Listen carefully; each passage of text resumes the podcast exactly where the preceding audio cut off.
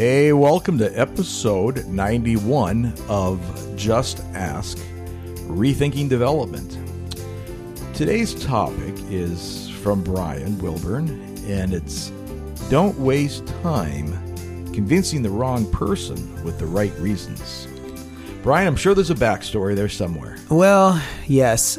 It's something uh, I was visiting with a friend, and they were talking about some issues they were having um, they were talking to a couple, and uh, this friend was saying that they were going to, you know, I'm going to talk to this guy, and I just feel like I need to tell him this to try to convince him, you know, basically convince him why they're right.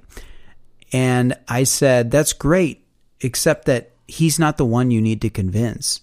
Hmm. It's the other person. They're the ones with the decision power here. And when I did that, it kind of clicked in my own mind how this applies to development. Maybe your your your eyes light up too, Greg. Are you talking about like a husband and wife? Exactly, team? it's a husband wife team, um, and what it made me think of was that key element in development of knowing who is the decision maker, and that applies to not only relationships, but it applies to organizations. I always tell this to, you know, I work at a Newman Center, so it's pretty common that I get quite a bit of uh, future focus missionaries or incoming focus missionaries who talk to me, mostly because I've coached a lot of them in fundraising as students. And you know, uh, credit to them, they they uh, they're bold enough. They come and talk to me and ask us if we're willing to partner with them. And um, one thing that I always tell them when they start to talk to me about either setting a time to meet or they want to talk to me about you know getting into the nitty gritty of of supporting and sending a link to to support them is I say please remember this I'm not the one you want to talk to. I have no power. If you talk to me, you will get nowhere. Not only because I'm not that point person of making the rubber hit the road, but because you know, I'm not the house manager. Mora, my wife, you kind of lost me. So they're coming to you for advice on how to ask people for money. Sorry, money. that's a transition here. When they ask me to support them as a missionary, oh, I they assume, and that's where you get into trouble, people. When you assume, because I'm the fundraiser guy, that I make the decisions and that I'm the one they need to send a link to set up a gift. I'm not. Mora is the one, and so I try to help them out and let them know right away don't send it to me. You'll never get money. It's not because I don't want to. It's because I just don't. I, I don't do it. I don't. I you know I'll, I'll see it. Not your job in the house. Yeah, and and I'm not. Yeah, exactly. And I'm not the one who has taken uh, the lead point on house budget. That's my wife. So she's the one that they actually need to get that information to. I'm the one that they need to talk to about opening the door, but I'm not the one to to solidify the gift. So that brings me to kind of the don't waste your breath here. I um how do I put this without getting myself in trouble out there? Well, mm. what I'm hearing you say is you were already convinced, mm-hmm. but it wasn't your decision. It's not my decision. Yeah, because you don't wear the pants in the family. You one of these wimpy husbands. I'm one of those men. Mora, she's got a pantsuit. Okay, she doesn't. She ha- she hates pantsuits. Um, no, I, well, and this is you know to to buck we're, we're, bucking traditional roles here. See, guys, we're we're we talked about diversity. We're so diverse on this podcast. Um, no, I mean. I talked to people that I've coached in fundraising before, and I've noticed this. This could apply to, keep in mind, this could apply to a husband or a wife who is, you know, it doesn't have to be a wife necessarily who stays at home. Could be a husband who stays at home.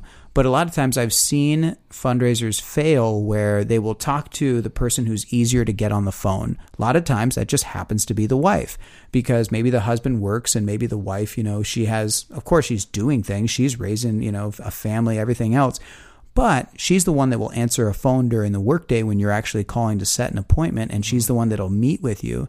And I've seen fundraisers who will, you know, spend so much time, you know, going, they've had multiple visits, they've talked to this person, and then they make an ask only to be let down when it doesn't go anywhere. And part of the problem was you, well, one, you in a huge way forgot the other spouse, but two, you assumed that that person had the power to make a, a, a decision, especially a major decision, and they didn't.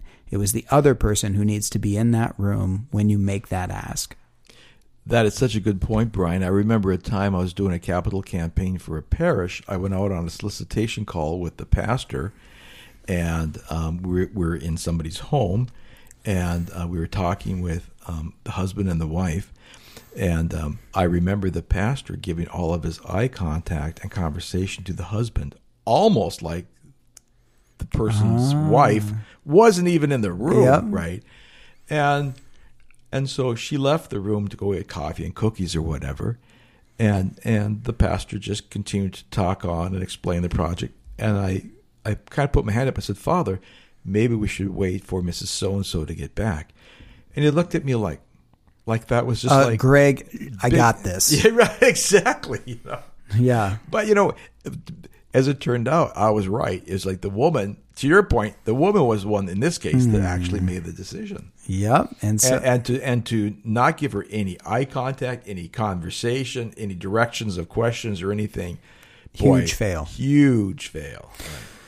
Yeah, that happens a lot. Um, so that's what I mean when I say don't waste time convincing the wrong person with all the right reasons. Man, I laid out everything perfectly. Well, great job, but you didn't talk to the decision maker. So this applies as well to organizations when you're trying to talk to someone a lot of times so for instance if you know that you want to talk to an organization about making a gift and you know you want to talk to let's say the ceo that person who makes that decision. It could be that someone else though it could be the cfo but a lot of times it's the ceo you want to get a hold of them.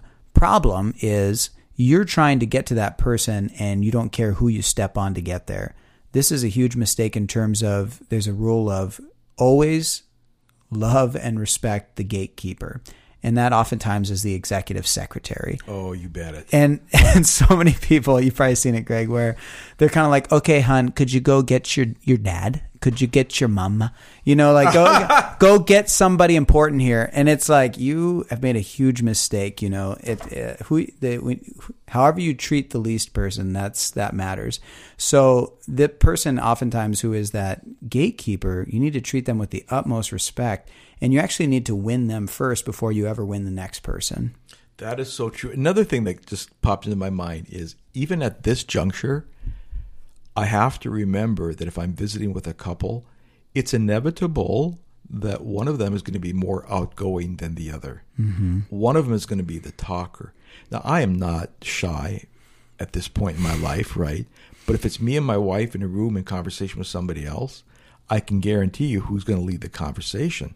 I mean, it's, I almost have to raise my hand and work to work it in, right? Hello, yeah. But so it's, it doesn't mean that that that my wife is more uh, uh, extrovert th- than me. It just means that some people are just more mm, lively, animated in their conversation, and so knowing that sometimes in the in, in the solicitation call, if I'm have if I feel like I'm having um, an extended dialogue with one person, I will catch myself and I'll turn to the other person and I'll say, "What are your thoughts on this?"